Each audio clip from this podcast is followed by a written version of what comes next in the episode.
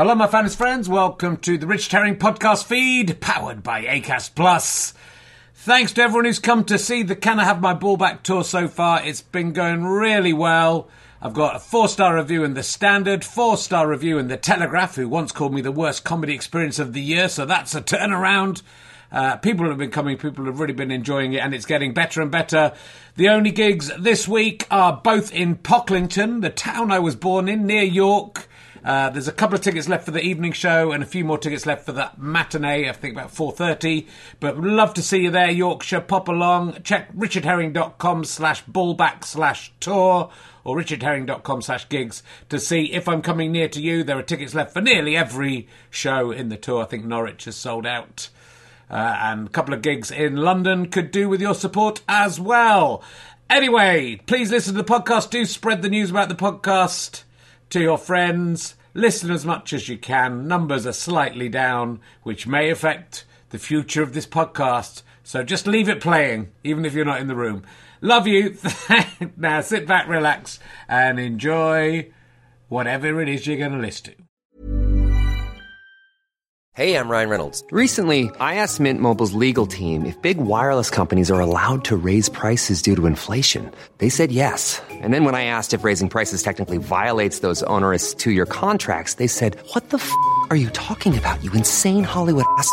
F- So to recap, we're cutting the price of Mint Unlimited from $30 a month to just $15 a month. Give it a try at mintmobile.com slash switch. $45 upfront for three months plus taxes and fees. Promo rate for new customers for limited time. Unlimited more than 40 gigabytes per month. Slows. Full terms at mintmobile.com. There's never been a faster or easier way to start your weight loss journey than with PlushCare. PlushCare accepts most insurance plans and gives you online access to board-certified physicians who can prescribe FDA-approved weight loss medications like Wegovy and Zepbound for those who qualify. Take charge of your health and speak with a board-certified physician about a weight loss plan that's right for you. Get started today at plushcare.com slash weight loss. That's plushcare.com slash weight loss. plushcare.com slash weight loss.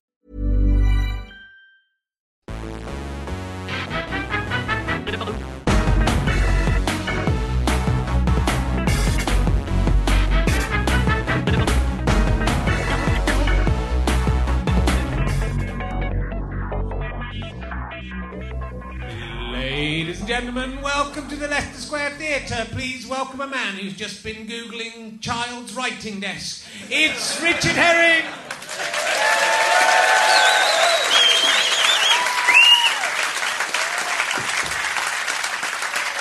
I can do all that kung fu stuff moving because of the uh, men's health abs challenge. That's why I'm very limber now. That's what's going on there. Welcome to Richard Herring's Leicester Square Theatre podcast, or as all the cool kids have begun calling it, Leicester Pub. Oh my goodness, you are cool today. Uh, it's uh, we're going to um, we're going to meet uh, the audience. Some of whom Andy McCage has left. I'm over here. Oh, why have you got? What are you doing? Andy McCage was there last week, and now look, he's over. Why have you gone over there, Andy McCage? I don't talk to you very much because you know I'm restricted. What's, what- what's the what's the deal? You've made a friend. No, just in case I have to sneak out. Oh, okay. You, you just you're preemptively thinking it's going to be boring. No, you got you working tomorrow? No. Okay, fuck you. Uh, have you got a train to catch? No. No. So just in case you have to sneak out for no reason. okay, fair enough. Uh, these fellas in the front row. How you doing? good. What's your name, sir? Anth. Anth. Not Ant. No, you so you've taken the word Anthony and you shortened it to Anth. Or was it something Anthea? And it is Anthony. Anth. That's a weird thing to do. Why, would- why did you live your life in this manner, sir? Everyone here, not everyone, I'm called Richard. or a lot, there are. Is it to distance yourself from Ant, from Ant and Dale? Or do you just not. Because if you call yourself Ant, like I'd come and do Ant, and then I'd go, ha, you're an ant, like an ant, ha ha ha. Is that why, in case comedians pick on you, and then you go Ant? And the comedian is, is stuck, isn't he? He's going to. There's no. Ant doesn't mean anything. What can I do? There's nothing I can do with Ant. I also spell it with two A's. You spell it with two A's. Is that so you could get the beginning of the alphabet? Yeah, it doesn't work because people do your surname. What, what's, uh, do you generally spell it with two A's? So A A N T H. You, sir, are a prick. Uh, a red glasses prick. That's what I will. That's what I'm gonna. The red glasses should have been the clue. I didn't need to talk to you. Welcome to the show, though. I, I wouldn't want uh, my guests to think I'm generally this rude. To, uh, he was very. I'll be charming to your friend. What's your name, sir? Andy. One A. One A. One Andy with a Y. Why not worried about all the other Andys? People thinking you're the same as all the other Andys. You get, you get people get confused. It's a very popular name. Unlike Anthony, which no one is fucking called anyway. Just call yourself Anthony. What do you do for a living, uh, Andy? Andy and Anth. You work for a fundraising team at a charity, and you think I can't take the piss out of you as a result. And you think that is, I'm gonna. What charity is it? Because then I can really lay into it. Cancer research. What? What I like you. I went cancer research. You went UK. I'm not not helping any cancer sufferers. It's kind of the UKIP cancer research. We are only helping people. Yeah, is that it? You only help people. You can go back three generations. There's a, cause there's, you know, there's a lot of disease in the, the UK already. We don't need people bringing over their foreign cancers, come, coming over here like a cancer with their can. It literally is like a cancer in this case. Oh, can thank you for all your hard work in helping. Your, thank you in your racist work. but you know, it's slightly it's, it's racist against cancer cells, isn't it? What cancer cells have a perfect right to be living in our bodies? Why should we eradicate them? That's my question to you. It's got a bit sort of deep and philosophical, and also, I'm not sure uh, when you think that analogy through whether what I'm saying might just be sort of slightly racist or Nazi-ish. I can't work it out. I can't. It's gone. It's like the Planet of the Apes analogy. Is it?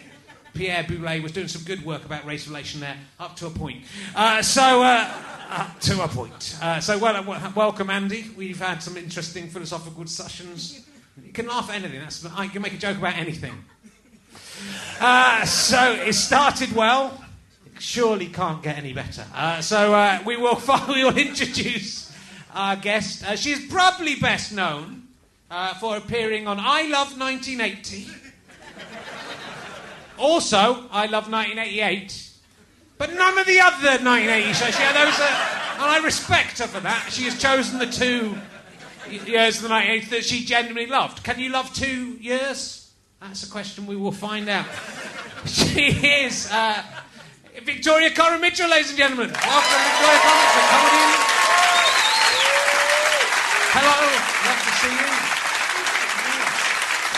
I'm very good. Sit down, pick up a microphone. Thought you very wise to bring your bag on just in case you can't trust. And have like on everything. I'm Andy always is at the end there. He's just waiting to nip into the dressing room. I've left my laptop in there. I'm in real trouble. So, uh, I'm very twitchy about my. I need my bag at all times. why? What's it? What's in there? Nothing. I just have. I have a range of fascinating compulsive disorders, and being near my possessions is one of them. Is Gwyneth Paltrow's head in there? That is that, is, is that why? No, no one looking there. What do you remember about working on I Love 1980 and I Love 1988? And why only those two years? I think probably because I, I figured out after doing those two that it's possible they would recycle those terrible programs year after year after year. Um, You must have been like one year old in 1980. yes, thank you very much. Yeah. I know. How on earth can So I how remember could those you remember times? anything about 1980? Yes, I do. I mean, I, I genuinely, I didn't. I have a terrible memory. And what if you turn up and they go, "Do you remember the Persil advert?" And you go, "No," and they show it to you, and then you go, "I remember the Persil advert," and do and do the. Th- I mean, terrible. Do you remember Murphy's Mob? No. But no one else does, so that wouldn't have probably made it onto the programme. Uh, Andrew Collins, my uh, erstwhile podcast partner, used to be on the. Did you meet Andrew Collins down on I Love 1980? I mean, I must have done. Yeah. Uh, Stuart Maconie was certainly always He there. He was always there. That annoyed Andrew Collins because uh, he felt he was there just as much. Uh, so the first time, I want to get this out of the way. First of all, Yes. I have a feeling we might be there might be a slightly combative mood between the two of us. Uh, that's, I can deal with it. I've had Sarah Millican on here. It's fine. Uh, Why, so would uh, it, why would it be I combative? just I don't know. It's just it's something to do with me and women hating No, me. but because Richard said Rightly in the dressing room before that they should change family trees to be through the mother's line because you never know who the father is. Yeah. Which, she took to be casting aspersions on women. which I, th- I think is the opposite of that. He genuinely said, "What? That's a very feminist position. What? That they just shag around and lie about the result." So we. Uh, that human beings shag around and lie, and women are part of that species, as I understand. You can't Yes. say women don't never lie. Come on, that's insane. So some women lie, some men lie. People fuck around all the time. Believe me, my wife's had it all the time. Uh, so uh, it's not my kid. I'm going to bring it up as it is. see, I see. It's already, it's already. You've made me say awful things. That was no. your- The first time I met you, yes. This is why I think you might be. Uh, Okay, go on. I don't know if you remember. This was at a party in the early 1990s, or Right. it must have been mid 1990s. Yeah. And I was. Uh, you came up to me and you said, "What's it like being the unattractive one from Lee and Herring?" I did not. that was the first thing. I- That was the only thing you said to me. It might have been. You might have said. You gen- I promised you this street. You might have said less attractive, but I think it was unattractive. Three years later, I thought I should have said, "You'll have to ask Stuart yourself." That, that, that took, took me a long time. That's the esprit d'escalier. I've Uh, but say, uh, all I can say about that, that doesn't sound like me. Yeah. The, uh, genuinely, the only circumstances under which I can imagine myself saying that is if I was flirting. Right. Well, that's what that's what I've realised 20 years later. Because what happened is you said that, and I went. I Then wouldn't I, have said I that really hated going to horrible. parties and stuff, and I actually went home after that. First of all, and then now, 20 years on, I kind of think, oh, she was probably trying to get off from me. It was probably an opening. I almost opening certainly line. will. Yeah, I don't tend to just walk up to people and Yeah. just make a horrible personal remark. A. B. You will remember in the mid 1990s, I was not that it's so different. I mean, I was probably a size 20 with terrible skin. I wore a hat so that people couldn't see my face. I don't remember that. It, well, that was the. I mean, I really, I was not the type of person. You know, I wasn't like in a Wrigley's advert cycling past, going, "Oh, you don't look right." That is not a correct image of what I was like at the time. Anyway, I'm sorry. I'm That's sorry. all right. Well, no, now I realise, you know, we, we could have got married in the 1990s. We'd be divorced by now because of you cheating on me. With all that, like all the other whores. Uh, so, what do you want me to say? And we could be now happily married to our, you know, David Mitchell and Ca- Catherine Wilkins, whichever Yeah, combination. we took so long like. to settle down. We, it's weird that we haven't got a couple of broken marriages It is, us. it It's weird. You know, I'm only going to be married once, which is, you know, definitely. Whatever happens, I'm never, I'm never fucking doing this again. Uh, so, because I, I do this thing each week where I read out. There's a te- there's an awful website uh, called uh, Dirty are they Brit. all laughing? Dirty because I do this every week. It's called Dirty Britcom Confessions, and it's about Okay. it's people's sexual fantasies generally about. Uh, comedians and people in comedy, Right. Uh, and I thought I generally because you, you know I thought there would be uh, lots of quite you know disgusting ones about you from perverts, uh, but they are mainly just very sweet people saying. Uh, uh, let's uh, get a nice one. Uh, about David Mitchell. Nothing dirty. This is so. This is usually quite dirty fantasies that are Right. quite comedically funny. Nothing dirty, really. But Victoria Coren and David Mitchell are a ridiculously cute couple. I want a relationship like that. That's not. That's not typical dirty Britcom confession territory. Uh, and uh, well, this is one. Uh, uh, this is nice about you. Victoria Coren with her hand in front of her mouth when she's laughing is the most adorable thing ever. I kind of imagine because of the only connecting, there'd be quite a lot of people, nerds, being dominated by the by. I'm very disappointed. This one is kind of interesting, and I want to, you can help with the clarify. Look at this: David Mitchell and Victoria Coren, sweet, romantic, kinky sex. That's that's about as that's about as Is that a picture of us kissing? it is. You're kissing at your wedding. Oh, it's at our wedding. Well, that's yeah, all that's all right. Is That's that the only that? Yeah, that's the time we did that. Well, That makes sense. that's the time we did that in public. Right, this is this is the only slightly weird one, and you can help this person out, I guess. These are all anonymous, so but Right. they're listening. I don't even like Jimmy Carr, but starts from a weird place. Where's this But- going? But if hooking up with him meant we get to have dinner parties and go on couples holidays with David Mitchell and Victoria Coren and Charlie Brooker and Konnie Huq, then I'd so do it. now, just before this woman launches into her evil scheme, do you go on many holidays with Jimmy Carr and his partner or romantic? Weirdly, we we do. Oh, do you? Okay. We well, we do go on holiday with Charlie Brooker and Konnie Huq. Okay. We they they are our regular. Yeah, I mean basically because friends. Uh, let's just let's just a regular good friends. no, we do we do go on holiday with Yeah. them. Um, uh, Jimmy sort of.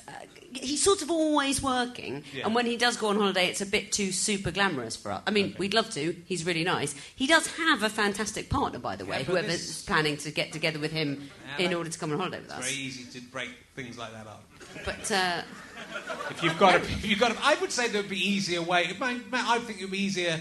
I might just try and become friends with Victoria and David and see if we can go Yeah. on holiday rather than using. Sort it's a very complex Jimmy plan, Carr isn't as it? A sort They've come up with. holiday mule of some kind.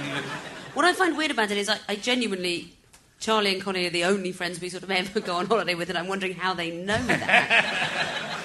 That's the that's the spooky thing about the internet. That is uh, terrible. I'm slightly disappointed. Is this is as filthy as people's fantasies get I about really me? don't think because I, you know, I, was, I often think, well, will I should I read some of these out? There isn't really anything. Uh, uh, this my theory is that David Mitchell and Victoria Coren got back together on the Halloween. She wore that cat costume because how could anyone resist her dressed like that? Damn. There's a picture of you dressed as a cat. There, there was a pic. Yes, I was. I did once post a picture on Halloween dressed as a cat. People get excited when I post a picture because normally, I think people that post pictures of themselves in cat suits generally are sort of gen- they're sort of terrifyingly perfect looking. Do you know what I mean? You know, people that sort of Instagram, they look at me. I in a cat outfit, I sort of look quite chubby, sort of stuffed in. It's about a size too small with badly drawn on whiskers. so I think I sort of appeal to that bit in people where they go, yeah, I, I reckon a couple of pints and she come home with me, and they're probably right. you know, it's I'm not an intimidating vision in a cat outfit. It's just like you know, someone dressed a bit like a cat. That's already that's a bit sexy, It's but sort of weird, you know. It's a lot of my wife dressed up as a cat on Halloween. I think you know, if I want to have sex with a cat, I would have sex. with I do want to have sex with a cat, so it is. You know, it, it works out. It works out very well, and better for my cats as well. I have to say. My wife will do it. Uh, talking of sex, you are you have uh, talking of sex as we were. It's a good link. Is there You- any more sinister remark from an interviewer? talking, now, talking, of, sex, Talking of sex with cats, uh, as we were, you made a porn film, I did. which is a kind of unusual career direction to take. I'd love you to clarify. I wrote and directed a porn You film. made a porn. You were a porn. I, I did not appear in it. Okay, well, you've clarified that. It was an artistic project. It was. It was. Uh, my uh, friend Charlie and I, a few years ago, we had a job as the film reviewers for the Erotic Review. I don't know if you've ever seen it, but it was a sort of a quite a filthy publication, like much ruder in a way than a porn mag, because it was all sort of text, no photos, all texts and sort of Latin words for quim, you know, that kind of like a real headmaster's read, that kind of thing. And we My father's a headmaster. I don't, know where this is going. I forgot that. I'm very sorry. but we were their film reviewers because we just thought it'd be quite funny. So we, we, we would get these X-rated movies and review them, but like they were proper films. So we would sort of talk about the plot and character, and you know, "Oh, his trousers came off a little early in the scene, but quite seriously. And we had that thing like people do walking around a sort of Turner Prize exhibition of, I could do a better job of that myself. And we, we had this conversation for about a year. We kept saying, oh, we could make a better film than that ourselves. And then one day we thought, well, let's just let's give it a go. and we had various aims because, first of all, we thought, does it have to be that everyone in a porn film is sort of exploited and miserable? Can it be done in a sort of happy 70s, sort of hippie collective kind of way? And also, why does the dialogue and plot have to be so terrible? Why can't it be sort of a gripping narrative and sort of emotionally exciting and sort of funny? And, and we, we sort of succeeded in all of those aims, just not the bit where it's erotic.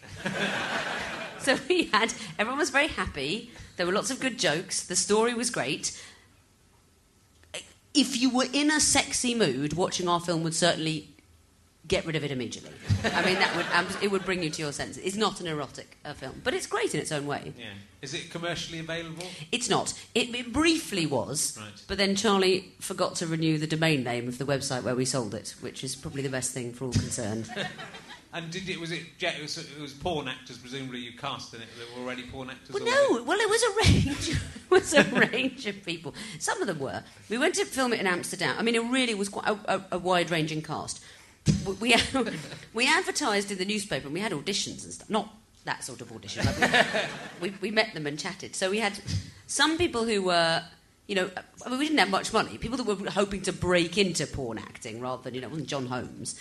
But there were some people who had some experience. Then there was like the guy that came to fix my computer, and he saw the porn script and said, "I'll fix it for free if I can be the plumber." Um, so he was the plumber, and then his his housemate wanted a part, so he was the confused priest. And then, you know, we just we, we people that it was generally people that answered our advert in the paper. We cast people who we were thought were of the right frame of mind. That was much more important than sort of how they looked or. I mean, we certainly weren't about to sort of ask to see them naked at the audition. So it was more people that got the joke, thought it was fun, were in control of what they were doing, that sort of thing. It was. I mean, it was a. It's a, they were a nice cast. Do you still meet up? Do you have reunions? No, we, we did for a bit. I mean, it was quite a while ago. This was sort of probably 12 years ago we made the film. We did. We went back a few times. Yeah. And, uh, you know, we sort of emailed a bit. And I think now, I mean, I just haven't, haven't been to Holland for a long time. But we stayed in touch and they, you know, they, they, many of them went on to achieve great things within their specialties. Was there any uh, on-set romances? Yeah, I behind know. the scenes? Yeah, well, I, I had a romance with, with, the, with the chap playing the boy twin. Okay. who was at the time he you know he was uh, he was uh, he, he was let's just say trying he didn't have a full working visa for, for, for Holland but he was but, and, but his his life worked out great he qualified as a lawyer got his visa his life is much better well, we went on very innocent dates because if you spend the whole day watching somebody have sex and sort of filming them you know a date there's not going to be any I mean it was just sweet we Yeah. went to the pictures and sort of held hands You know, so they're going to be running low on, on fuel as well by Yeah. the end of the.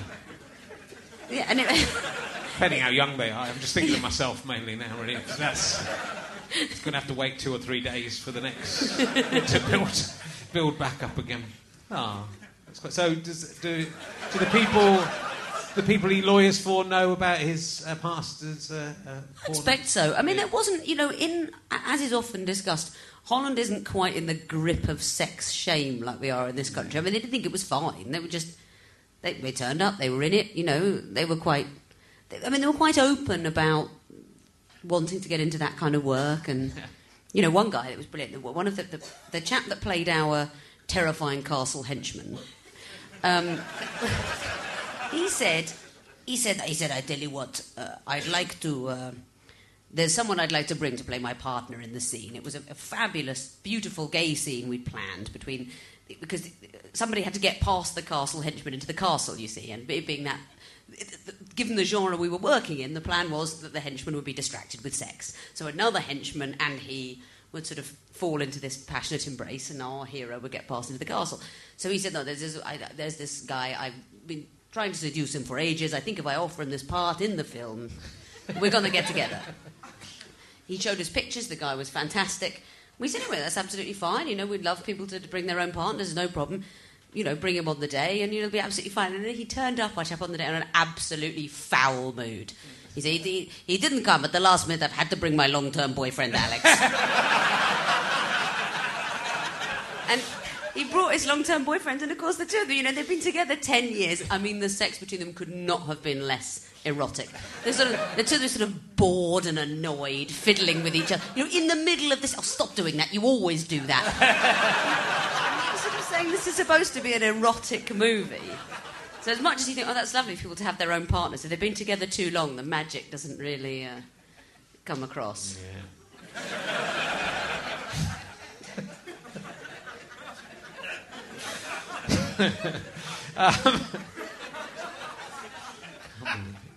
Uh, I'm just, I'm just seeing. You're lost in a reverie, no, I'm aren't you? just, I'm just seeing that. What's it like being the unattractive one from Lee and Herring? I just saw that again. That's that's. I don't think I even said that. That's the truth. I think that is a false memory. I think you've your own when twisted I went home and cried. I remember it's, it's in my. Why would I? I was very shy and I didn't really like going to parties. Well, nobody does. they do. People. Do. I didn't like going come- to parties. Come back to me now. I would have said that. I, if I did, I just would have meant it in a sort of cute way. I'm very insecure. But you know, now you, you would have to ask you. That is the irony. Uh, so, um, now, ah, time, you cruel mistress. So, um, you play uh, poker. So it's something I've gleaned from uh, Wikipedia. No, we, I played poker. I think we must have played at some point. You've certainly watched me play poker and been sarcastic about my abilities to play Do poker. you have this memory of our whole history of me just being rude, nasty? No, you were correct. You were, when you actually both things were correct. Yeah, because uh, you what, when I very early started playing poker, I did the celebrity poker thing in Wales that you were then the commentator for because you'd already Yeah. won it, I think, hadn't you? That's right, yeah. So uh, then you became a commentator as well as carrying on playing, and then playing rather more seriously. So I was I was pretty bad, but you you took it a little more You seriously. were not better than most of the people on that series. Well, I did all right in my heat, but I was terrible in the. I, I was very bad in the final. Uh, but because I, I was, I, it was, it's a very scary game. It can be. Well, you know, You know. because the thing is, you don't know what the other people have got. That's what makes it hard. If That they is- would that is- show you, it would be less nerve wracking. Yes, no, not knowing what the other person's got is very much Yeah. the nub of the problem. But you're good enough to be able to tell what the other person's got, like by being magically working out what Yeah, they're thinking. But I don't find it scary. I mean, some people will play a sport, you know, where you sort of. I mean, I don't really understand about sport, but my understanding is you sort of run about, throw things. I mean, that seems terrifying. You could twist an ankle, you could be hit in the face with a. I mean, that's terrifying, but it's some people's idea of fun. Yeah. And, you know, understand poker, some people go, oh, that's terrifying, and your money's at risk, and, that, you know, it's like beads of sweat trickling down and so on, but I, I enjoy it. Yeah. And you've been well, you were playing for a long time. You've been playing all through the nineties against your brother's friends. And, Yeah. Uh, and uh, and go, you going to the Vic, which is this famous sort of.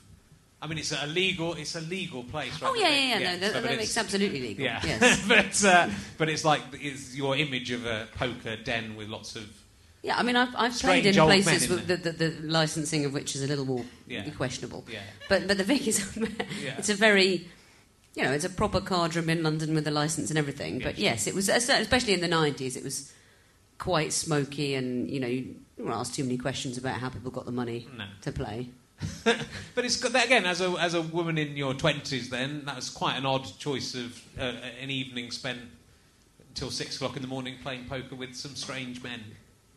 Yeah, I mean, but You just loved it because I mean, I was quite strange. You say that about, oh, I didn't like going to parties and I was quite shy, and Yeah. you know, is that I was very much like that. I think most people are, but I was definitely at the extreme end of it.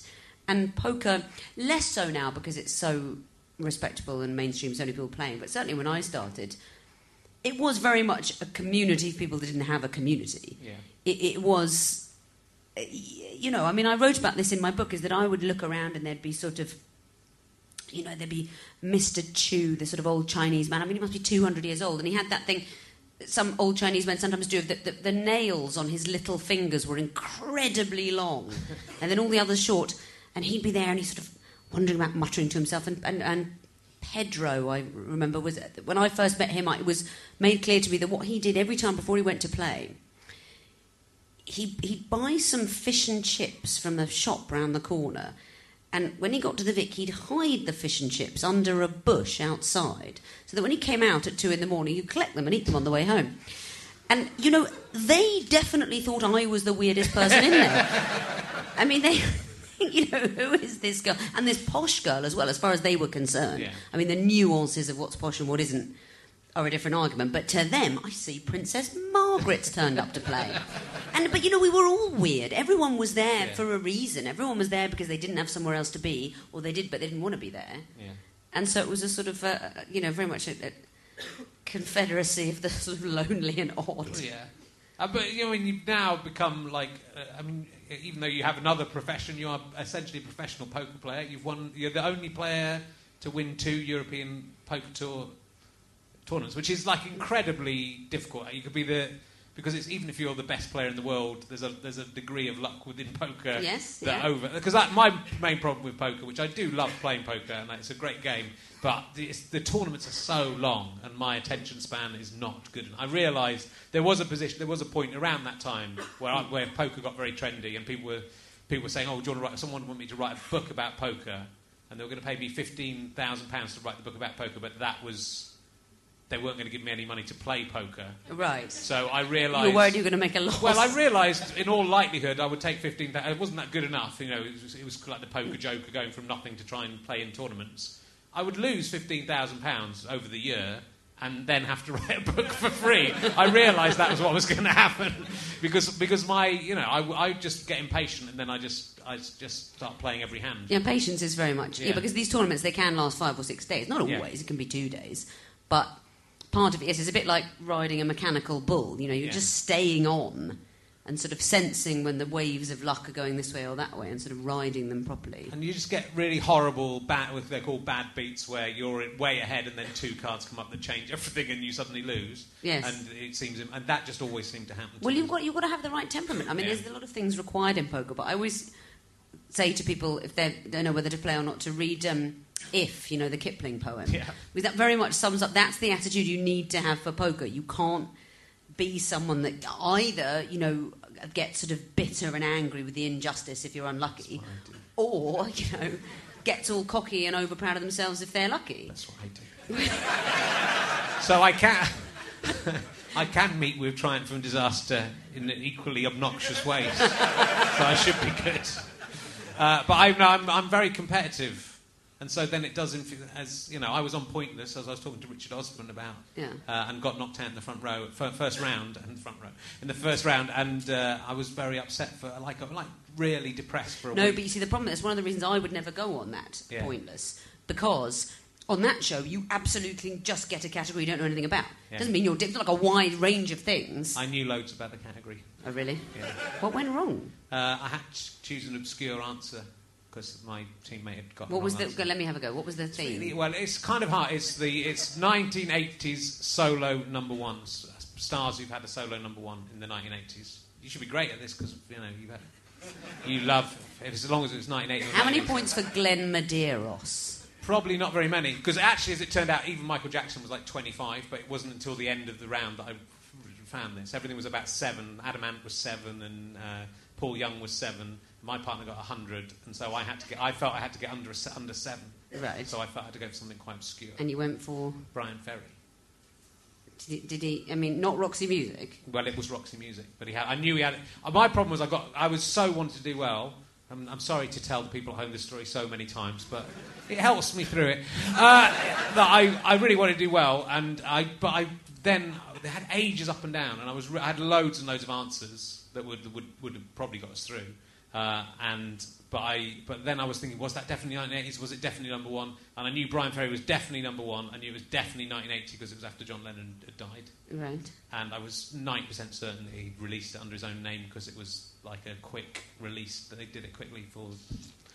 But they did it under Roxy Music still. And I, in, at the back of my mind, I knew that John Bryan Ferry's only had one number one, and I thought it was under his own name. So I was too clever for my own good. Should have just said Joe Dolce. One point. uh, but uh, I, I convinced myself that was 1970. So I, you know, but I get I'm very competitive uh, in games, not so much in real life. Uh, so I take games incredibly seriously, whereas I think I'm a nicer person in real life. Uh, but so the poker, when I get a bad beat in poker, it kind of I can't sleep and it stays with me for a long time. No, we, it might not be the game for you. And I was just losing loads of money, and then I thought maybe I should write those scripts that people are actually going to pay me for, rather than rather than sit here playing uh, internet poker. Uh, but you've done all right out of it. You've made two point four million dollars. I've done all right. Can I have like if you just gave me about twenty thousand of those, that would probably pay off my debts. For poker. That's nothing to you. That's a drop in the ocean to you with your two point four million dollars. Yeah, but you have to bear in mind quite how many people I know that are losing at poker. Mainly the people playing against you. So that's not. That's not Hey, I'm Ryan Reynolds. Recently, I asked Mint Mobile's legal team if big wireless companies are allowed to raise prices due to inflation. They said yes. And then when I asked if raising prices technically violates those onerous two year contracts, they said, What the f are you talking about, you insane Hollywood ass? F- So to recap, we're cutting the price of Mint Unlimited from $30 a month to just $15 a month. Give it a try at mintmobile.com slash switch. $45 upfront for three months plus taxes and fees. Promo rate for new customers for limited time. Unlimited more than 40 gigabytes per month. Slows. Full terms at mintmobile.com. Quality sleep is essential. That's why the Sleep Number Smart Bed is designed for your ever evolving sleep needs. Need a bed that's firmer or softer on either side? Helps you sleep at a comfortable temperature? Sleep Number Smart Beds let you individualize your comfort so you sleep better together. JD Power ranks Sleep Number number 1 in customer satisfaction with mattresses purchased in-store. And now, save 50% on the Sleep Number limited edition Smart Bed for a limited time. For JD Power 2023 award information, visit jdpower.com/awards. Only at a Sleep Number store or sleepnumber.com. Hey, it's Ryan Reynolds, and I'm here with Keith, co star of my upcoming film, If, only in theaters, May 17th. Do you want to tell people the big news? All right, I'll do it. Sign up now and you'll get unlimited for $15 a month in six months of Paramount Plus Essential Plan on us. Mintmobile.com slash switch. Upfront payment of $45 equivalent to $15 per month. Unlimited over 40 gigabytes per month. Face lower speeds. Videos at 480p. Active Mint customers by 531.24 get six months of Paramount Plus Essential Plan. Auto renews after six months. Offer ends May 31st, 2024. Separate Paramount Plus registration required. Terms and conditions apply if rated PG. Fair. Uh, and but this is a story you told on uh, when I, I did have I got news for you with you. Yeah. You. Was it the first time you did it? Or was it the second? I don't know, I I think it can't- might have been the first time you did it. I've, been. I've done it twice. How many times have you done it? Uh, what- This is like being a You've done it loads times, of You've done it five loads of times. because you're good at it. But you told this story about uh, Sir William uh, Ormeroyd. Ormer, is that Ormerod. Ormerod. Yes. Which was, seemed unbelievable. This uh, this whole story. Oh, but I don't yes. think it made it onto the TV because it was quite a long story. So It, well, it's like quite an interesting story if people don't know it already. Are you sure? I mean, it is quite a long It story. is, but I would like. To, I think people won't know it already. Okay, well, this is interesting. Well, you know, my having just said, "Oh, I've got the right personality for poker," because I'm, I'm laid back and philosophical, and you know, in another way, I have a sort of Old Testament vengefulness in my character, which is illustrated by that story. But when my father died, we were going to have a memorial service for him because we wanted to have the funeral very quickly and not too many people, and it was all a bit too sad. And you know, he had lots of friends it. We'd have a memorial service later, which was supposed to be for. I mean, obviously, sort of friends and family and people that he'd worked with, but also there were fans of his, you know, readers that had loved his work, and we thought, well, we'd like them to come as well. But I got a tip off. Somebody warned me, and this is very peculiar, but somebody warned me that there was a gang of people operating in the sort of southeast of England who like to gate crash funerals and memorial services for sort of free food and drink. And it was like a bit of a laugh, and they, you know, they made it a big challenge. Them could they get into these places, and they'd pretend to know the person. Um, so that they could get in, and then they'd snaffle all this food and booze, and it sort of seemed very tacky and horrid. And I thought, well, now I'm not having that. And my perhaps my competitive streak, I thought. Well, and just your streak of decent is a pretty horrible thing for them to Well, it was sort of horrible, but it was definitely the poker player in me thought. Well, I think if you want to try and crash this one, you might have messed with the wrong player. but of course, the challenge I had was that you know because we had an email address, we put a notice in the paper like you do and said, you know, if you want to come along, drop us an email. And generally, it divided into people that said, well, I never met him, but I loved his work, fine, or friends. But obviously, I, I didn't know all his friends were. You know, he was 70, and he, uh, who knew? So you couldn't really be sure. So, and you don't want to write back to all the people and say, are you a con artist? You couldn't do that. So I thought, I'm going to have to go about it another way. So I, I came up with a chap called Sir William Ormerod, a, a sort of wealthy industrialist. I sort of invented him and I put him all over the internet. I sort of sprinkled him onto the internet. So I went onto various, I created web pages for him, you know, his history as an industrialist and places he'd given money to, and, you know, he'd founded a scholarship at the Pocklington Arts Centre. That was one of them. And I sort of sprinkled him all over the internet. Um, and then I announced his death uh, and memorial service. And I put this in the Times, and I said, you know, memorial service for, um, for Sir William Ormerod, uh, friends and family only. Please write to this address if you'd like tickets. And, you know, the paper goes online at midnight, and by quarter past midnight, I had probably 15 emails saying, Ah, how fondly I remember Sir William from our days together at the Pocklington Arts Centre. I mean, email after email from people saying, you know, I knew Sir William for many years, what a tragic loss. Uh, so obviously I had all the names because that was the only way you could know for certain. If I invented the dead person, then when they all write and say they know him, that uh, you know, I win. I thought that wh- where it where it fell down, I had various plans. My my my big scheme was going to be that I would actually go ahead with the memorial service for Sir William Ormerod, and they'd all come, and I'd put laxatives in the canapes. when it came to it, it was, uh, you know, it was nearly Christmas, and uh, for, for whatever reason, I was overcome with a sort of kindly spirit, and I thought, you know what, I'm just going to let them come. And I, I, wrote an article about it in the paper, and I, I wrote an article saying, uh, watch out, you know, if you're planning to have a funeral somebody, watch out for these people. This is how they operate. This is broadly who they are. And I think it's a terrible thing. But I wrote that and then let them come because I thought in the end it's a church service and you shouldn't turn people away. And I hope, I hope in their hearts, and certainly when they read the paper, they'll know they've done a terrible thing. But so I never quite completed the plan. No. But uh, I set the heffalump trap and they fell in. And I enjoyed that immensely. Such a weird thing to, you know, like crashing weddings. Is sort of there's a jolliness to that. Yeah. Sort of crash funerals. It's a, Very, very weird. And there, there was a there was a curious postscript to it actually. About a year later, I didn't put their names in the in the paper for various reasons. I put the name of the, the ringleader, who's called Terence Jolley. I like to say that a lot, but Terence Jolley, J O L L E Y. Do Google him; you'll see a picture. Ghastly man. He was the ringleader. But the other ones, I didn't put the names because I wasn't sure to what extent they were just in his slipstream. But I knew all the names, and they weren't the sort of people you'd think. I mean, these were people in their sort of 50s and 60s, very respectable, retired magistrates. You know, they were really respectable. I mean, Lord knows what their dark reasons were. But I, one of the names that I'd read about, I, about a year later, I was reading the paper and it was just a little story about this chap who had once been something connected to an embassy, and it said that, you know, he'd unfortunately died. He'd, he'd, he'd gone to a party to celebrate the National Day of Ghana and choked to death on a canapé. and what was odd, the, the diary said, was that he hadn't actually been on the list of invitees. And you know, this was like a Hilaire Belloc thing. I thought, my, what? So he's continued, despite Martin continued with the crashing, Yeah. and he's gone to a thing he's not invited to and choked to death on a canopy. I mean, you. And then the people who do that with him have to decide: Are we going to go to his funeral as his friend, or are we going to crash? How will we feel when we're eating these canapes that we're slightly entitled to? It's going to be, will that ruin? They'll be like chalk in our mouths. You should go to. You wait till they all die, and you should gate crash all of their to their funerals. funerals. Yeah. But that is such a bizarre uh, story. it's unbelievable. Uh, but uh, good. I'll ask you an emergency question now.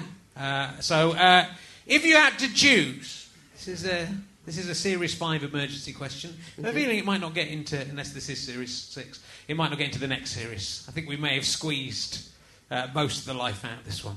Uh, if you had to choose between going, imagine uh, David Mitchell has sadly died, and uh, That's a horrible thing to but you've say. got o- yeah, it's all right. Uh, and you've uh, but you got over it. You got over it, and you're moving Right, on okay, I'm your over it, am I? Right. Right, you started dating again. If you had to choose, don't really need that bit of the question. That first No. bit. Sorry. If you had to choose between dating a man, would you rather date a man who was a six foot tall penis, literally just a penis? Whatever the other one is, I'll take it. okay. you might like the other one. Wait and see. Never jump in. Uh, or, uh, or, so it's like a, it's just like a penis, but it's really big. It's got a face on it, so you can have a conversation. So it's like there's its face. Otherwise, it's a penis. It's wearing a suit and stuff. But it speaks, it's a person. Yeah, well, it's a it's a penis, so six six foot tall penis, but it has acquired the power of speech and has a face, but the rest of it is a penis. It doesn't Right. doesn't have any genitalia of its own. Uh, Okay, I mean, it that's a plus. That's not. I'm not. My big concern is not how do I shag this creature.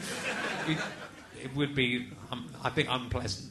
Okay, or Uh, or a man who, instead of having a penis, has a tiny man that's like, that's like there, just looking up, and it's facing the man. uh, and it's a, it's autonomous and uh, has his own personality. They don't necessarily get on that well. Because especially the little man doesn't really like the situation he's found himself in. His feet downwards, uh, there are still balls there underneath him. Jack, tell you what, Which I'm, go- I'm gonna I'm gonna answer the question with a question. Okay. Have you ever had therapy? I'd like to think of uh, this podcast as partly as my therapy. I mean, how how have I you work. how have you arrived at this choice of? Two? I mean, as you lay there thinking, right, I'm going to offer women a choice. It's not just women, I offer it to men as well. It's very sexist of you to make that assumption. I. Does the the, the Milton man Jones chose the six foot penis, so uh, there you go. He's the first person to do that. the man that has the little man where the man. genitals should be? Yeah. Do, do, do we have a sex life, he and I? Well, yeah. Well, you know, that's see how the date goes first. Hold, mean- hold your horses. See how you go. Yeah, you do. And you know, if you if you, that's where obviously it will progress. So you will have to find some way to. Because I don't with the with the six foot. No, you would do as well. You'd have to find a way. I mean, you could pleasure him.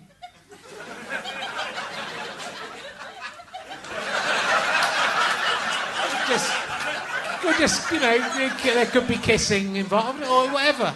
You can insert things into. I think I think. I think the, I think I suppose the the one with the Yeah. with the little person. I mean, it's a difficult choice. A lot of people have to think quite hard about it. Which would you like? I mean, gun to my head, Yeah, I'd take be- the bullet. Okay. But it'd be like that'd be nice with the. I think it'd be nice because it'd be like going out with two different people, and more than that, if the tiny man also has a tiny man as his penis, it could go on. It could be like But what you're not being friends. look, it's not, this is not the kind of conversation I usually have publicly. But you are not being clear you- about what the sexual intimacy. You might have to use the little man as a cock sometimes. That's yeah. Then, well, then I'll take the other one. Okay, well, you can see it was important that Is we the other one- it. And you say I, I, I'm over the tragic death of David Mitchell as I as I date these two. But I'm over it. I'm fine. Back on the market. Okay. I mean, I'm, Just so happens that the two people who've come up on Match.com, probably it's not on their profile. You discover when you go on the date, and then, but those are the only two matches you've got.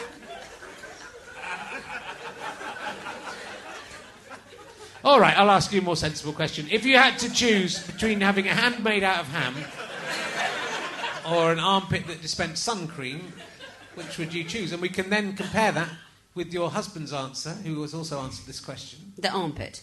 You like the armpit that dispensed sun cream? Yes. What have you got against a handful of ham? Uh, well, just for starters, Yeah. d- Konnie Huq, who we mentioned earlier, who's one of my favourite people in the world, and one of my even more favourite people. Has a hand made out of ham already? That would be amazing. Get they the don't show. eat ham. She's from a Muslim family. She and her they don't have. I have many have to make her eat your hand. No, but that's. What kind of relationship do you have with I have-? I feel like, you know, Jewish and Muslim people Yeah. might find me a bit disgusting with my hammy hands. They just don't like eating ham. They don't have a. Don't mind it being around. They don't mind it being someone's digits. Yes, they do. It wouldn't actually be ham though. It would just be a ham, exact replicant of ham. It wouldn't have come off of a pig, so it would. st- It wouldn't have come off. No, it would have grown Well, then it's not naturally from your body, but it would be exactly Well, then it? ham. What do you mean? I've got ham that grows naturally off my body is what my hand already is. Well, there you are. If it, yeah, obviously, if it's not from a pig, I'll take the ham hand. If it is, I won't, out of respect for people who find that an offensive What thing. about people who don't find it offensive? What about respecting them? People who, people who want everyone to have one hand made out of ham. What about their What about their beliefs? Why you What cast did- questions on them? So, what did my husband say? He chose the ham Yeah, hand, he went for he? the ham hand, I think. Yeah.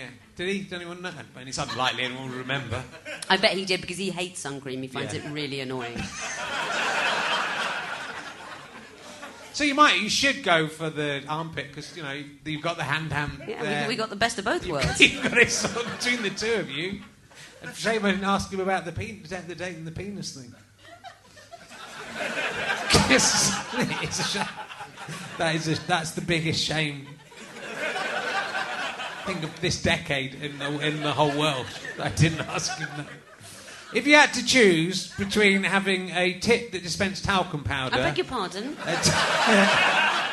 if you had to choose between having a, a nipple, A that- tit, a tit, a breast. like a that's breast, what you mean. yeah, Okay, a yeah. breast that dispensed talcum powder, Yeah. or a finger that could travel through time. Which of, which of those two things would you choose? You can have one or the other, but not both. The- the- the- a finger that travels Just your time. finger can go anywhere you, you program in, and a little portal where You could go in any height. It doesn't have to be that height. It could be that height.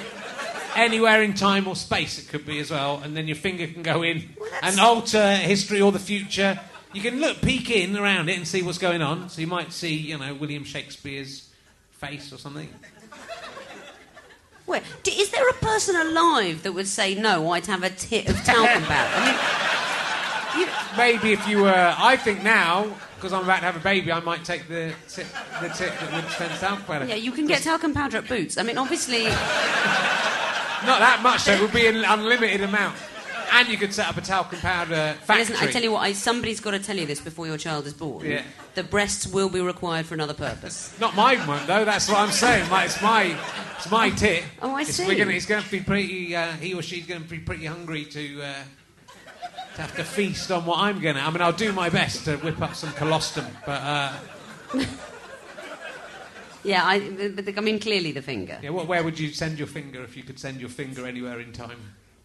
and what would, you, what would you do with it? Wait, wait, does the finger come back with information it can give me?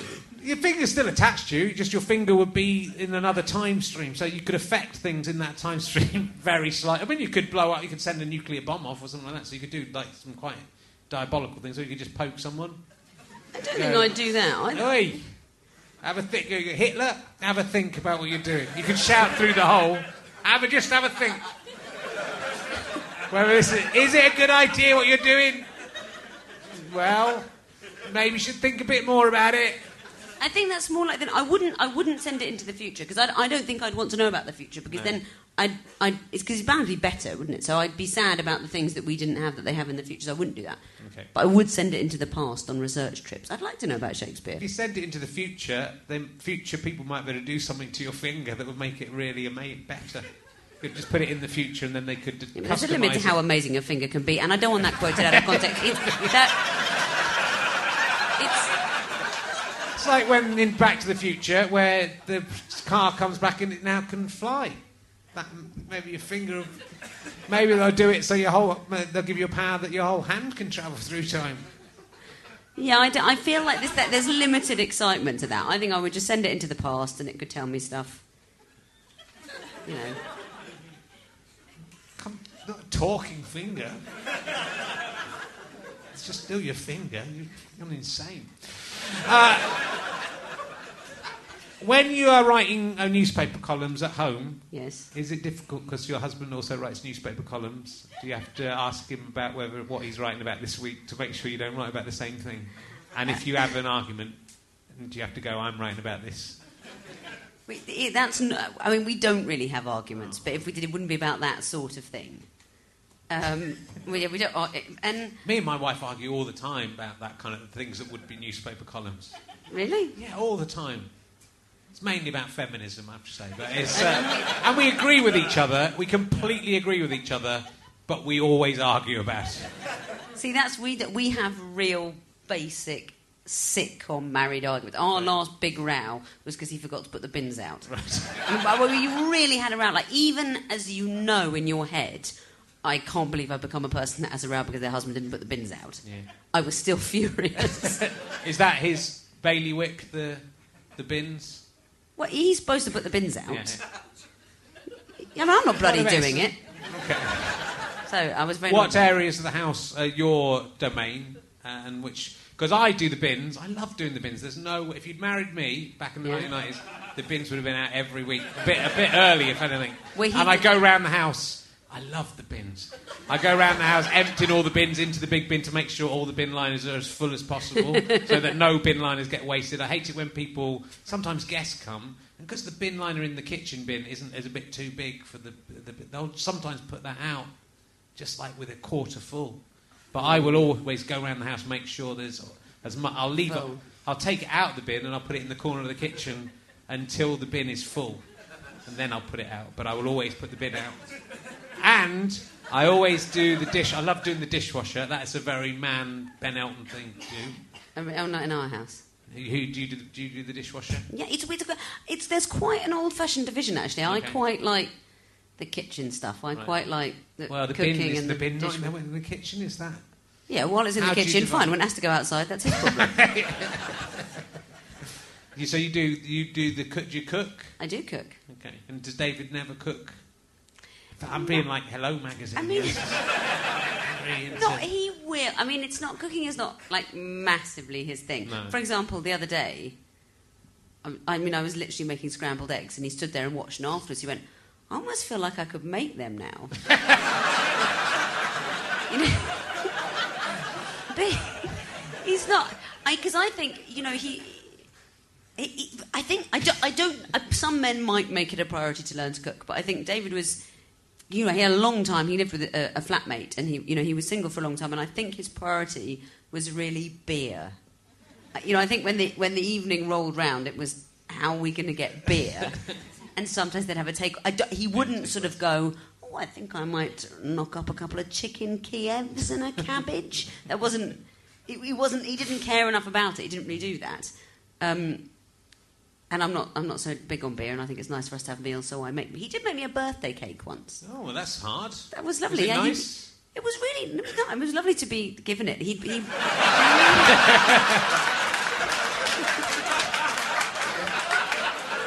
it, it was nice. He, he made it. He'd, he made it watching an online video of how you.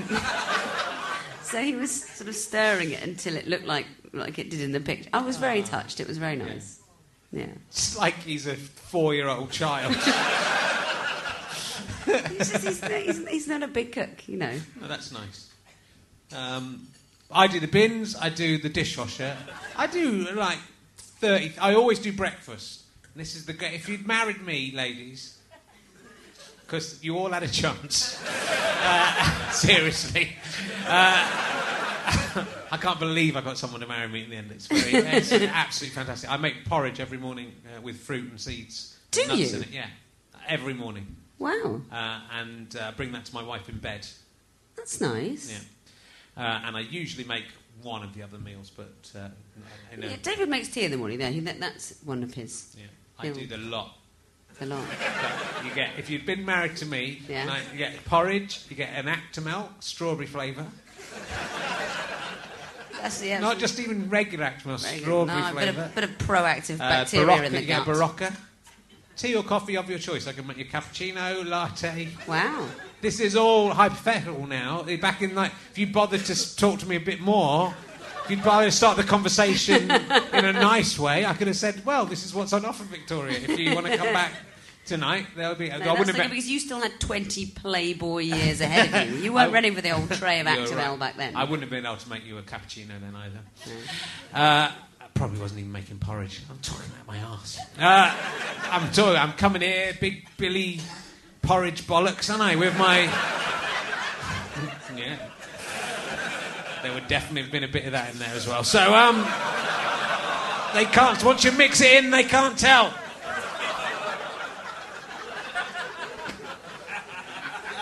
Dapper laughs. I've turned into dapper laughs. Uh, so you never have a problem dividing up the columns. Go. I want to write about sexism. Not really. I mean, it's true. We do occasionally have a sort of interesting conversation about something that's in the news, and then Yeah. we'll go, or somebody, you know, who's going to write about that. But it's usually quite obvious. Yeah. It's usually sort of clear who wants It's to write easy, about that more. My wife's a comedian. We know it's easy. Uh, so don't know why I asked you. It's easy. Uh, and only connect. Yes. I've never been invited on Only Connect. I would have thought I would be the ex- an excellent. Uh, No, you person. probably would. I mean, we only, in terms of our Yeah. guest quizzes, our invitational star quizzes, you know, we only have like eight a year. So, I would be really bad at it. I Would you? I can't even get through the first round of pointless. Come on. Uh, I don't, it's quite. It's hard, don't it? It's proper difficult. it is difficult. In fact, one of them was on tonight. Yeah. I hope at least some of you have put that on the Sky Plus or whatever is the one. You're going to watch the. It's it's to go with it. Say that again. Kate Moss, Kate Moss, exactly Moss. so. Yeah, Kate Moss, our- our- our Kate Moss, not that other Kate Moss. Who, she wouldn't be very good at the quiz. No, it's a it's a very cool lineup Patrick tonight. Marber's on. Team captains Patrick Marber and Professor Steve Jones. Oh. That is. Why are you making makes that face? it's like having Satan and God on, isn't it? That is that's very very similar. I'm not. I don't. Do you don't like Patrick Marber? Yeah, uh, What's wrong with Patrick Marber? I don't think we've got. I don't think we've got the time. Really, I love Patrick Marber. I get that. He's Only lovely. person I've ever met who's ever said that. so uh, Really? I, d- I have an affection, affectionate uh, pantomime. Uh, deep you- hatred of him. No, no, no we, um, um, we, we worked together in the early 90s. It was a lifetime ago. I know. He was, no, he's an interesting, he's an interesting fellow. He's lovely. Patrick he- is lovely. How did he get on in the? Was he good at the? You'll have to go home and watch it. But you know who was on the other team? Your friend Kevin Eldon, or is Kevin, he the actor? Kevin Eldon. The Yeah. actor Kevin Eldon. He was on there. See, that's was he? He was on Steve Jones's side. He was on Steve Jones' side. Yeah. See, that is, and who's the other? Who's the other one on that side? That Kate Moss. Wow, that's an amazing And team of nice people. Patrick's team. He's got Robert Peston and Sophie Grigson. yeah, awful. It's like it's like good versus evil, isn't it? I don't, think really- so. I don't- like them all. I don't really know those people well. Uh, I was, it was just for comic effect, but it's it's uh, it's, uh, it's it's a tricky quiz. But people are people are it's, it's, it's, so it started on BBC Four. Is it on BBC Two now? It's just moved to BBC Two. Yeah. It's uh, sort of like University Challenge of the 21st century, even though University The Challenge. University is Challenge is a sort of, a, you know, it's a nice gentle warm-up exercise for people that are then going to go on for the for the real deal of Only Connect. Yeah, no, I um. Do any, does anyone ever get it on the first one? occasionally, you know, rarely enough for it to be very special. But You're not sometimes. allowed to have a guess, are you, and then have another go? If you have a guess, that's it. If you're going to commit yourself, you've got to do it. You've got to be gung ho about it. So we ha- a lot of the time we have teams that probably could get it after one, but you need the guts to follow through with that. Yeah. It's a very, it's a very, what I've noticed though is every time you're on another quiz, which you are quite a lot, Mm. like another show, they'll always put an only connect round into their quiz, won't they? Yeah, because they know that Only Connect is the best quiz. so they just they just want to co-opt it just for those few minutes. They want to live the dream. Okay. Does anyone like only connect in here? Hooray! What a strange thing that, that my nerdy audience would cross over with. You need, to, you need to start putting in teams. We're going to be auditioning for a new series soon. We need new teams, new teams. So anyone that's any good at it, start getting your team together. Do you have to be able to remember what each of the things are, what they're called, or the funny python and stuff? funny python. They are- the they are squi- up there on the squiggle. board. You have to the three lines.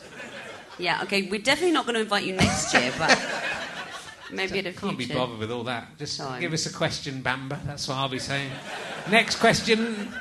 Don't know that one. Next question. That, I don't know what's connected to. Have you ever seen a ghost? Not to my knowledge. What you're saying? There are ghosts walking around that you might have just have thought were re- regular people. Well, how do we know what ghosts go, look like? Ooh, If you mean a sort of a kind of dangling bed sheet, Yeah. no. But ghosts may take the form of people. We think they're people. They could take the form of objects. Andy McH was here at the beginning of the, and now he's just he's sloped off. It's a, he was shut up. You're spoiling it. Ruining it. People would have believed it. Um, have you ever seen a Bigfoot, like the Sasquatch kind of Bigfoot? No. I think I had a dream the other day that someone answered that and they had done, and I was really excited. and then I realised it was just a dream. um, where do you get your crazy ideas from?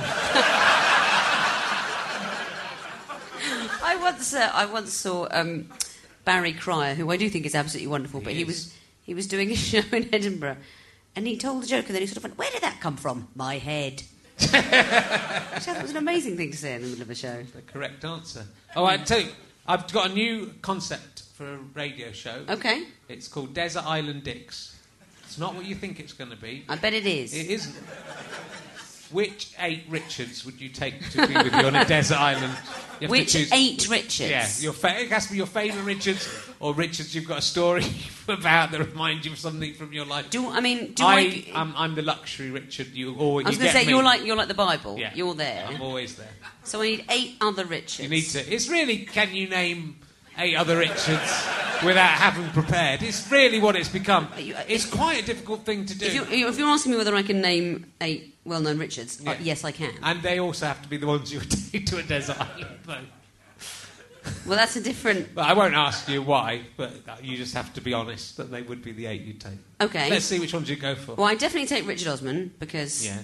you know he's a friend of mine. and I think he's great and he knows lots of interesting things. That's nice. Yeah. Uh, Richard Bacon because he is always in a good mood. It's just amazing. He's sort of always cheery. It'd be quite nice to have around. But then when it got annoying that he was always cheery, then you might want Richard Ayoade, who is he's sort of never that cheery. Do you know what I mean? He's always quite downbeat. So that would be a nice balance. Yeah. These are good Richards you've chosen so far. Richard Madeley, I'm quite fond of. I think he's no, I do. I think he's quite funny. Do, do they have to be alive? I No, mean, can I have like. Richard Lionheart? You can, yeah. Okay, I tell you, I tell you what, I tell you what, and I bet I get hundred points for this because you will never have heard a better one. Definitely, Yeah. Richard O'Sullivan out of Dick Turpin. Yeah, that's good. Or Robin I mean, Nest. fabulous. Yeah. And in fact, you could have Richard Carpenter, who wrote the books of Dick Turpin, on which that was based. And he also wrote Catweazle. There you go.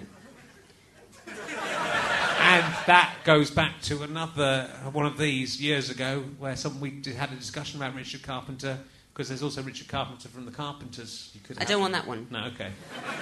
Richard Carpenter, because I wasn't sure, and my audience usually know about these kind of things, so I'm glad that you've brought I wasn't sure he was the person I was thinking about. But he looked quite like Richard Stilgoe as well, didn't he? Richard Carpenter, the Yeah. writer. Yeah. Yeah, he did. He came and talked at my primary school. I had, I had his autograph. Like, I wrote him a real fan letter Yeah, it was good. afterwards, and I had it in. A, I had it in an album. His autograph. You still got it? I probably have somewhere. Yeah.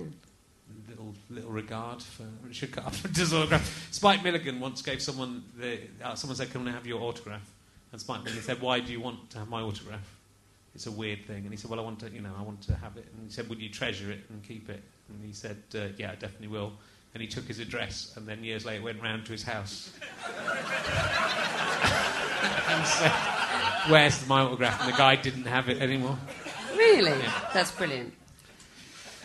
So we've got just to recap for people uh, who may have. We got uh, Richard Osman, Yeah. Richard Bacon, Yeah. not Richard Baker, the newsreader. Richard Bacon, the uh, Channel Five, the ex Radio Five uh, Blue Peter presenter. Mm. Uh, Richard Ayoade, Richard O'Sullivan. Yeah. Madeley was the fourth Richard one. Madeley, well done. It's kind of, this is kind of a good. This is the other element of the Desert Island Richards would be that someone else has to come in like Generation Game style and remember all eight of which the eight were. Uh, Richard O'Sullivan, I said him. Yes, and then Richard Carpenter. They sort of go. Richard Carpenter, one more. No, she said, "Am I allowed to have Richard?" Uh, no, don't start suggesting Richards. That's not. That's not the spirit of Desert Island Dicks. No, I- it's Victoria Coren Mitchell's Desert Island Dicks, not yours. I mean, I think I would take Richard who's Lionheart. That's Richard Little? allowed. Am I, but am I not allowed to have like my friend Richard? You are, yeah. Like you don't know him. He like has a web company, but as long as you know what his surname is, you can have him. like, I mean, yes, I do know what it is. What is it? Moros. Richard Moros. Yes. What? What's wrong with that? Stupid. So, so this is, so this is. Oh, that's you know. So this is how this works. You say the name of a friend of yours, an innocent man who chooses not to be in the public eye, Yeah. and you attack. So I, the guest Yeah. on Richard Herring's tabloid-style attack, I come along and you pillory my friend who's never done anything to you. Shouldn't be called Richard I, te- I don't even want. Let me tell you this: to make space in the boat, the luxury Richard is going overboard, so the Richard Moros can really stretch out in the back. It's good because if I was on an island with Richard Moros, I'd be taking the piss out of him every day. If it was Desert Island Ants, you'd be on there, mate, and I'd be having a fucking. Be having a fucking right go. There will never be a Desert Island Ants.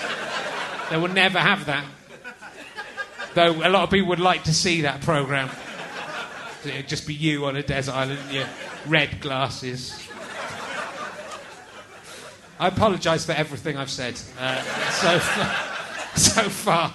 Uh, that's not just uh, today's podcast, that is all the podcasts. uh, just like a blanket apology.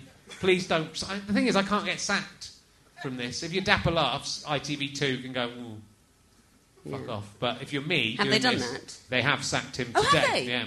Oh, I didn't know Well, they haven't sacked him. They have. Uh, but the, to people listening to this in 2015, he's probably on another channel. Uh, but uh, yeah, they've, uh, they're not renewing his uh, show Okay. due to sexism. It's political correctness gone correct. First, they came for dapper laughs. I said I thought you were shit, so I didn't say anything. Then they said I was sexist. no. Um, do you have any unusual phobias? I don't know if it's unusual. Okay. I, I don't like flying. You don't like flying? No, Oh God! because No, I've just, I've just. You've remembered, I'm- haven't you? Yeah, I've remembered this. Yeah. Uh, yeah, I I developed a very small fear of flying. Just like a little, I started to not like it. I was uneasy, which I thought was going to be problematic because for, poker, you know, you have to travel a lot. So I thought, well, I'll nip that in the bud. I can't start developing a fear of flying. So I went to see a fear of flying counsellor, and he then died in a plane crash. uh, so yes, so I have pretty much, I think, lifelong fear of flying now. It didn't. It didn't. It, therapeutically, it didn't help. it's not like a wizard, though, is it? It's not like I can cure you. I can, I can cure plane crashes. It's just I can cure. No, but I mean, you know, part of part of the thing was let's get a sense of perspective unlikely. here. These plane crashes are very unlikely; they don't really happen. You've got an exaggerated, etc., etc., etc., and that message was not reinforced by him also being the person in my life that introduced me to the possibility that people you know can die in a plane crash. Yeah. So, yeah. So, I don't know that's an unusual phobia, but it's an unusual reason for having It it. is. It's an awful thing. It's what's happening. He was a bad therapist. He's a dead man. No, he was a Please great Have, a, have some respect. He was, he was a great therapist, and God bless him, but that didn't particularly help me. Wish, wish I hadn't asked that question. Just remembered halfway through. when Yeah, it's- cheery. Good story, though. I mean, for you. Um, It's a terrible story. It was a good story for him as it was going, oh, this is. He probably turned to the person next to him and going, this is actually slightly ironic. You're going to enjoy You're going to enjoy this irony. also, I have a lot of superstitions. Right. I'm practically Chinese in that respect. I'm superstitious about everything, which isn't quite the same as a phobia. Chinese people are very superstitious. They have a lot of. They buy into the concept of lucky and unlucky, as do I. Even though I'm quite a rational person, I have a lot of superstitions. So it's not quite phobias, but I, I- you know, there's a lot of things I don't want to see. Okay. Pennies on the floor, single magpies. I don't like to hear people talk about theoretical bad things that might happen. But you never see more than one magpie. You're always it's always one magpie. That's what it's, that's what is wrong with that. I do a routine about this, but it's the mag, the magpie reward system is deeply flawed, in that you always see one on it. So it's nearly always one, and one is for sorrow. How convenient. So the magpies just have. They never. How many times you see gold? You hardly ever get gold from a magpie. you do sometimes sorrow. see a few of them. Ever. You sometimes do. Nearly always one on its own. I mean, it could be just you that nearly always sees one. well, it would explain a lot. you are very lucky as well. You say, "Oh, you believe in luck? What proof have you got?" Oh, 2.4 million dollars. Uh, so you quite are you superstitious when you're playing poker? Do you do you? Yes. I mean, there's various. There's hands that I like and don't like. But Yeah. it, it is slightly nebulous with poker because, as with all of it, luck is a factor, but what you do with the luck determines whether you win or not. So, you know, to a casual observer, it might not be clear why I'll play a 7 4 of clubs very strongly, but I might throw a 7 5 away. That doesn't really make sense because I'm superstitious about that hand. However, having chosen to play that hand. Now I know that piece of information. Yeah, but also it might be aces and you have to work out which. yeah. It's seven four. But you know, having having having chosen to play the hand, I'll then Yeah. try and play it in a tricksy way or an aggressive way, or you know, you, that- that's that's how poker differs from you know, for example, chess. Yeah. You can make a really quirky move that might be wrong, but you can turn it to your advantage by playing it the right way. Yeah. It's like ghosts, though, isn't it? Luck. Like ghosts. It's like ghosts. In what sense? It does not exist. What? Okay, whether ghosts exist or not is a question for another time. But luck, definitely. I mean, what do you Well, mean? it's just a random selection of stuff, you know. So some people will, uh, on average, be luckier in their lives than other people, but I don't think. I think positivity maybe can help people. Okay, what you're trying to say is that affecting luck is not possible. Not that luck doesn't exist. You- Well, you- yeah, people are. There are lucky people. Yes. Yeah, Patrick Marber for one. uh, but uh,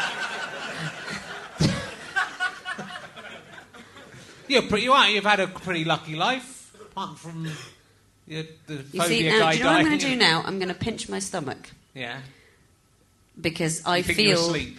No, it's a superstition thing because you've asserted that I have a lucky life, Yeah. which I, I'm not comfortable with that being Okay, said because I feel like it's asking for trouble. Okay. There you go. That's one of my superstitions. So that's what I'm going to do. That when I'm next playing you at poker. Yeah. Then you'd be too busy pinching your stomach Yeah. to play your seven four properly. seven four is not a good hand. Just that's some little poker expertise for you there. Yes, but that's not that. You see, that's not how a poker player thinks. Yeah, you know, that's like telling Mozart, you know, C is not a good note. it's about what you do with it. It is. It is. How do I win a million pounds at poker? Well, I- Quickly, no, just tell me one thing. don't don't I don't start, want to know. I don't want to read all the books. don't start with that aim. Okay. Don't start with that. I would never advise people how to do something like that. I will give people advice on how to not go skint at poker. Yeah. And once you've mastered that, then you're aiming to make small and regular profits. When you've made enough profit that you can buy into a £5,000 tournament, you're not just pissing money out the wall, but you're doing it as a sensible investment, you might then find you win a million pounds. But uh, I would never advise anybody to start in poker with that aim because the ones that start off trying to do that are the ones who go skint. That certainly happened to me. But the way I look at it, I bought a uh, one of those ten pound uh, scratch cards the other day. You can win four million quid off those. How'd that go? So if I won that, that's better than all of your all your hard work just by scratching off. All I had to do was scratch off some numbers. Hmm. If Four you- million pounds. It's, it's now Monday. Yeah, If you went out and bought a lottery ticket now, yeah. and you chose six numbers for this Saturday's draw, statistically, you are more likely to die before the lottery's drawn than you are to win it. I am if you're involved. The, the ki- kiss of death. Oh, I mean, scratch away at your cards. This was a scratch card, though. I didn't even have to wait for the draw. Didn't No, I? the- the- my, my wife thought I was an idiot for buying it. She thought it was a waste of ten pounds. Hmm, I said, even if you know it's ten pounds, even if I don't win the jackpot, you've got to win at least five thousand for. A, it must be at least five thousand pounds for an investment of that much. I mean, most part of scratch cards are one pound or two pounds. So with ten pounds, you're definitely going to win. You're definitely going to win at least five thousand pounds. I wasn't being greedy. Yeah, I, d- I don't Right. know if gambling's for you. I, I got. I didn't. Um, I didn't uh, win anything. I lost ten pounds, that is, but I had a lot of fun. Because I had a lot of fun because I didn't scratch it straight away. I kept it in my pocket, and we were walking back from Notting Hill to Shepherd's Bush. It took about half an hour, and all the time I was thinking, four million quid in there. It's the best half an hour of my life. And you know, it's like Schrodinger's cat, isn't it? That could be. It could be four million quid, or it could not be four million quid until it was scratched. We didn't know. It is, it is very much So, in Schrodinger's the, cat. the universe is infinite, then on one of the realities I'm in, I won four million pounds. So, yes, the universe into your lifespan, however. yeah. But I don't not- care as long as one of the Richard Herrings got lucky. In one of the universes, Rich, that you, you went to Richard Herring. You're, what's it like being the unattractive one from Lee and Herring? And you went, "Yeah, baby, you want to have a drink? Come on back to my place for some porridge." And I'm married to you in one of the universes, so you know that's what uh, I've got that going for me. Are you confident yeah. that you have definitely grasped the principle of an infinite universe? I really am. And it, it definitely the way it works is that there's lots of Richard Herrings There's lots of everyone. buying scratch cards. Well, I, I had a discussion with uh, Marcus Chown about this on uh, Rich Herring's Meaning of Life, which you can. Uh, down, I think you might even be able to download that one for free, uh, the whole conversation. But I don't agree because I think the scientific fact is that if the universe is infinite, everything possible has happened, and uh, somewhere in the universe everything is happening. I don't agree with that. because I don't think impossible things can't happen. So therefore, so like I gave the example. I said in none of the universes has now Amy Pond and twelve from House burst in through the back doors of here, run up here and ravished me and made love to me. That has not happened in any universe because there was some, you know, some things within the logic of human civilization. Yeah, have you, happen. have you have you introduced a fictional character there, Richard? Well, I mean the actresses, but I was, but I, I, I actually am only interested in the fictional. I don't like either of the actresses. I do like the characters. I'm prepared to marry both of the characters bigamously, Right. especially if they're happy to be in that marriage. and not even with me, just with each other. Uh, but uh, I'm not interested. Actresses are maniacs. I'm not interested in going out with. And I also, mean, I'm, I'm- I'm- also I'm- I'm married to uh, my wife, but she does understand that if the character of Amy Pond and the character of Twelve from House want to have sex with me, then she's going she will allow that. But not Okay, the so, act- so not your the actresses. your allowed exceptions are fictional. Yeah, I'm allowed fictional. I'm allowed if I can have sex with the fictional characters, and I would take that being if the actors were prepared to stay fully in character. I would say to them, "This is the deal. I don't know if you're interested. you will have to stay in character and react Right. in the way you're." Ca- I mean, I think a lot of actors would see that as a I, challenge. I think they'd think it was a, it was a small price to pay Yeah, for the. so it yeah. could happen. But some things wouldn't happen. So I think that proves that not everything would happen. Like a Neanderthal man's not going to just walk into this room in any of the realities. So that means some things aren't possible. Therefore, it means the universe isn't infinite. I think. I think I've proven Yeah, that. you know, through, you uh, see, you, yeah. I mean, it's it. wh- Where you're getting slightly confused in one of your versions, you've got fictional characters. In another one, you've got time travel. Yeah. It- it- everything being possible in fit universe doesn't mean that fiction and reality can combine and time travel becomes possible. It's. Yeah, it I mean, I'm no Stephen Hawking. No, you are not. Well, you would know that. No, it's fine. There's a lot of Richard Herrings. They're all scratching cards. One of them has won four million. Congratulations. Thank you. I feel very happy for him. I'm no, I'm big. I'm, uh, I'm big enough to feel happy for that Richard Herring. Well done to him. If he's on telly as well, though, I'll be fucked off. Uh, so, um, like on proper telly, like you are. Uh, so, um, uh, we, look, we've talked for really ages. It's been really good, and I would love to talk to you some more. Let's carry on talking. Uh, I could carry on asking you hypothetical, uh, stupid questions uh, all the time. Do you have? I'll, I'll end on. I'll end on this stupid thing to do. Uh, do you have? Uh, a te- have you ever come up with a terrorist atrocity that you think would uh, that would work? Because I've thought of loads. Um, yes, but it's such a good idea that it would be irresponsible Well, of me to would say it? it. It'd be irresponsible for you not to say it because I'm not saying it. What? Because you're worried that terrorists are listening to this podcast, but the CIA and you know the whatever the English one is uh, of that might be listening as well. MI5 or whatever it is, Bodie and Doyle. Uh, is they'd be listening as well, and they'll go, "Oh, we'll look out for that." Go on, what is it? Yeah, no, I haven't. I haven't ever thought of a terrorist atrocity. Ah. And I definitely haven't committed one. You're in the perfect position to do it because you now mix with all all the Terrorists? stuff. You know, you mix with you were just today. You were on. I a TV literally just show. went on a TV programme that George Osborne was also on. That's not the same as I mix with all the politicians. But you could have taken him out there. He could have been like a sleeper cell, Victoria Coren Mitchell. even even David Mitchell doesn't know. It's like Homeland. He's not. He's, he's suspicious because of that time you spent a year in a prison in Afghanistan. Yeah. Then you came back again. If this the universe is infinite, that happened uh, to one of the Victoria Coren Mitchells. Uh, and uh, it gets to a point, doesn't it, where it suddenly gets a bit giddy and weird. Yeah, that is yeah, weird. we're at this. We're at this point. Let's ask a nicer thing, not about a terrorist atrocity, a nice thing about maybe a kitten. Okay. If you were dying, this is still nice. Which celebrity would you like to stroke your hair as you die? I mean, what. what, what Sue Pollard. It's good. It's good it's good when people, I, you know, because if you answer that question straight away, you come up with interesting answers that say more about the person.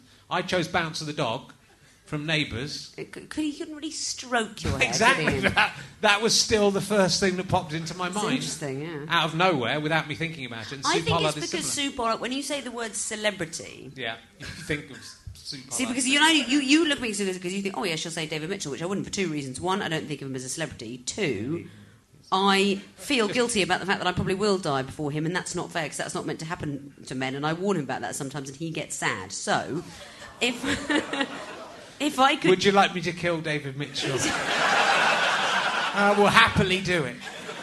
I, I'm a bit too happy. I'll be a bit. I really like him. I would still be a bit too happy about murdering him. But, but the other thing is, when you say the word celebrity, I think Sue Pollard comes into my head because that is what I call a celebrity. Yeah. She gave it some, you know, the fabulous clothes, the zany glasses, the big personality. Not your kind of mumbling, sort of cool person in normal clothes. Like a big, exciting. When she came on the TV, you knew the TV was on. so I think of her when you say celebrity. She's stroking your hair. Yeah. That'd be nice. Thank you very much for coming on the show. I hope you enjoyed it. I've, I very much enjoyed it. I it. bet she'd do it nicely as well. I She bet she's would. a kind person. I'm becoming slightly upset. I'm going to have to try and contact her in some way. Would you like me to? If I find out, if I hear you're dying, Yeah. as a kind of Make a Wish Foundation, with my four million pounds I've made on the lottery, Yeah. I could give a million of it to Sue. Say, will you go and straight Victoria's hair? Yeah. As she dies, you have to you have to stay there. If she get, gets better again, you keep have to keep on stroking. Do you think she might she might cure you? Well, no, I think if Sue- let's if you were- assume yes, because otherwise it's kind of a downbeat Yeah. ending for this show, isn't it? So Sue Pollard has just saved your life. Yeah.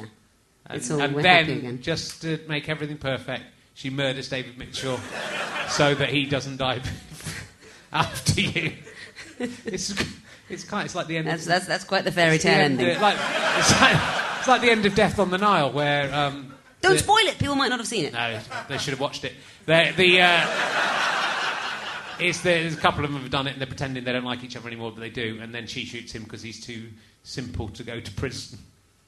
Basically, that, and he's too pretty to go to prison. Is that it? Simon McCorkin, MacCorkindale? Is that who it is? Yeah. Yeah. That's not a name, is it? Simon McCorkin Corkindale. That was the, the only time David ever tried to have a bet against me. Right. He tried to bet me that it was Michael York. Right. And as I pocketed his £20, I gave him the key life advice I will leave you with never bet on facts. Because you'd already seen the film. If a person's going to take your bet on a fact, they know better than you. Mm, bet on potential outcomes, not facts. I bet you David Mitchell won that bet. I bet you twenty pounds. All right, I'll accept that bet. And we, we can settle right, up in the dressing room. I'll give you a copy of Talking Cock uh, instead, in lieu of it if I've lost. Ladies and gentlemen, Victoria Coren Mitchell. Fantastic.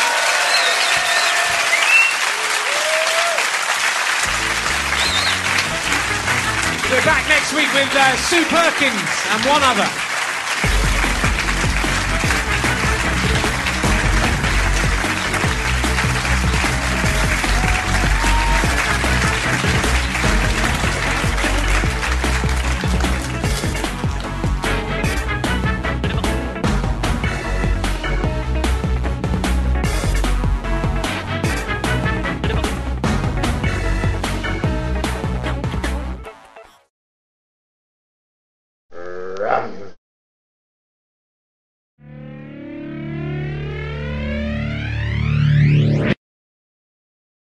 How'd you like them sky potatoes?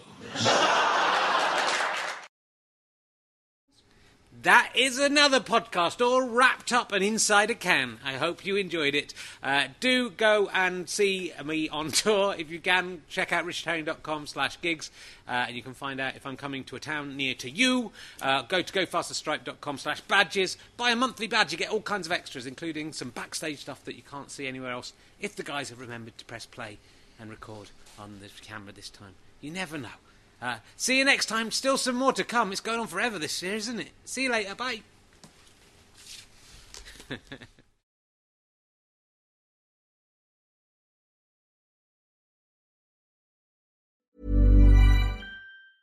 Ever catch yourself eating the same flavorless dinner three days in a row?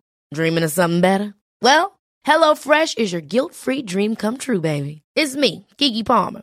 Let's wake up those taste buds with hot, juicy pecan-crusted chicken or garlic butter shrimp scampi. Mm. Hello Fresh. Stop dreaming of all the delicious possibilities and dig in at HelloFresh.com. Let's get this dinner party started. Hey, it's Paige DeSorbo from Giggly Squad. High quality fashion without the price tag. Say hello to Quince. I'm snagging high-end essentials like cozy cashmere sweaters, sleek leather jackets, fine jewelry, and so much more. With Quince being 50 to 80% less than similar brands. And they partner with factories that prioritize safe, ethical, and responsible manufacturing. I love that. Luxury quality within reach. Go to quince.com slash style to get free shipping and 365 day returns on your next order. Quince.com slash style. Imagine the softest sheets you've ever felt. Now imagine them getting even softer over time. That's what you'll feel with Boll and Branch's organic cotton sheets. In a recent customer survey, 96% replied that Boll and Branch sheets get softer with every wash. Start getting your best night's sleep in these sheets that get softer and softer for years to come. Try their sheets with a 30-night guarantee. Plus, get 15% off your first order at bollandbranch.com. Code BUTTERY. Exclusions apply. See site for details. Thanks for listening. richardherring.com slash gigs. GoFasterStripe.com for all my books, downloads, all that sort of shizzle. Oh, yeah, I know all the cool words. And um, would love to see you on the on the Can I Have My Ball Back tour if you can make it. Bye.